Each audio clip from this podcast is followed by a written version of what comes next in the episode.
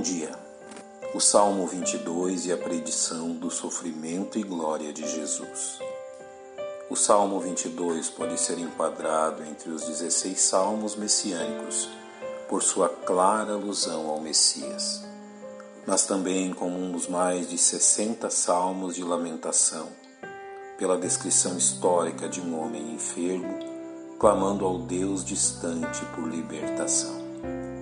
Ou ainda podemos unir estas duas definições e classificá-lo como Salmo da Lamentação do Messias, um perfeito quadro gráfico da crucificação ao modo romano, narrado por um judeu quando este método ainda não era praticado. Prova clara da inspiração das Sagradas Escrituras. É importante ressaltarmos que os Salmos 22 a 24 formam uma trilogia. No Salmo 22, vemos o bom pastor que dá vida por suas ovelhas. No Salmo 23, encontramos o grande pastor que cuida eternamente de suas ovelhas. E no Salmo 24, o supremo pastor, que é revelado como Rei glorioso para reunir suas ovelhas a si mesmo e recompensá-las. Iniciemos por reconhecer o cumprimento das predições desse salmo no 27 capítulo do Evangelho segundo Mateus. Primeiramente, o grito de desolação do homem condenado. Deus meu, Deus meu, por que me desamparaste?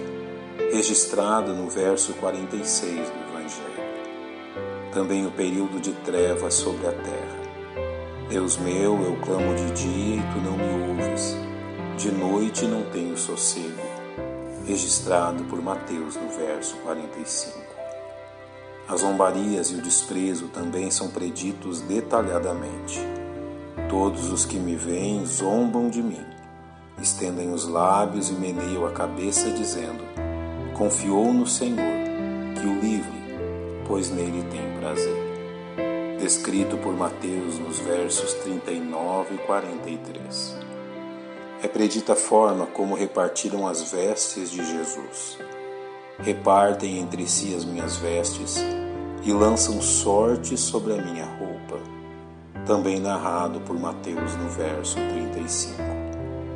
Tudo isso se cumpriu literalmente, reconhecendo que entre a predição do Salmo 22 e o registro de Mateus haja um intervalo de mil. Outro ponto importante a ser tratado a respeito do Salmo 22 é sua descrição pormenorizada da morte por crucificação. Vemos no verso 14 a descrição dos ossos desconjuntados do condenado, assim como o reflexo da tortura em seu sistema cardíaco. Como água me derramei, e todos os meus ossos se desconjuntaram. O meu coração é como cera derreteu-se no meio das minhas entranhas. Também a exaustão extrema e a secura dos lábios são descritas. A minha força se secou como um caco, e a língua se me pega ao paladar, e me puseste no pó da morte. O detalhamento da previsão contempla as mãos e os pés transpassados pelos cravos, bem como a reunião da turba ao redor da cruz pois me rodearam cães, o ajuntamento dos malfeitores me cercou, traspassaram-me as mãos e os pés. A nudez do condenado também é descrita, usado como uma forma de acrescentar ainda mais vergonha.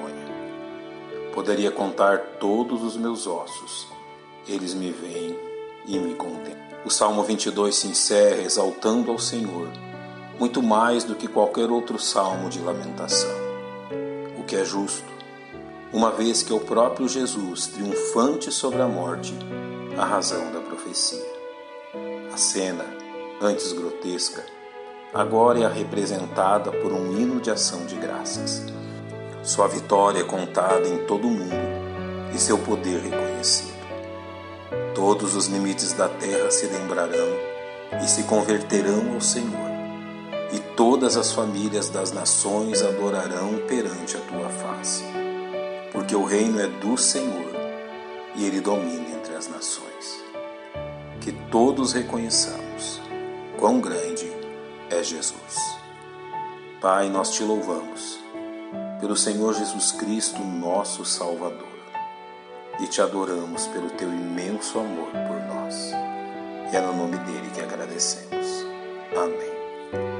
Bom dia e que Deus lhe abençoe.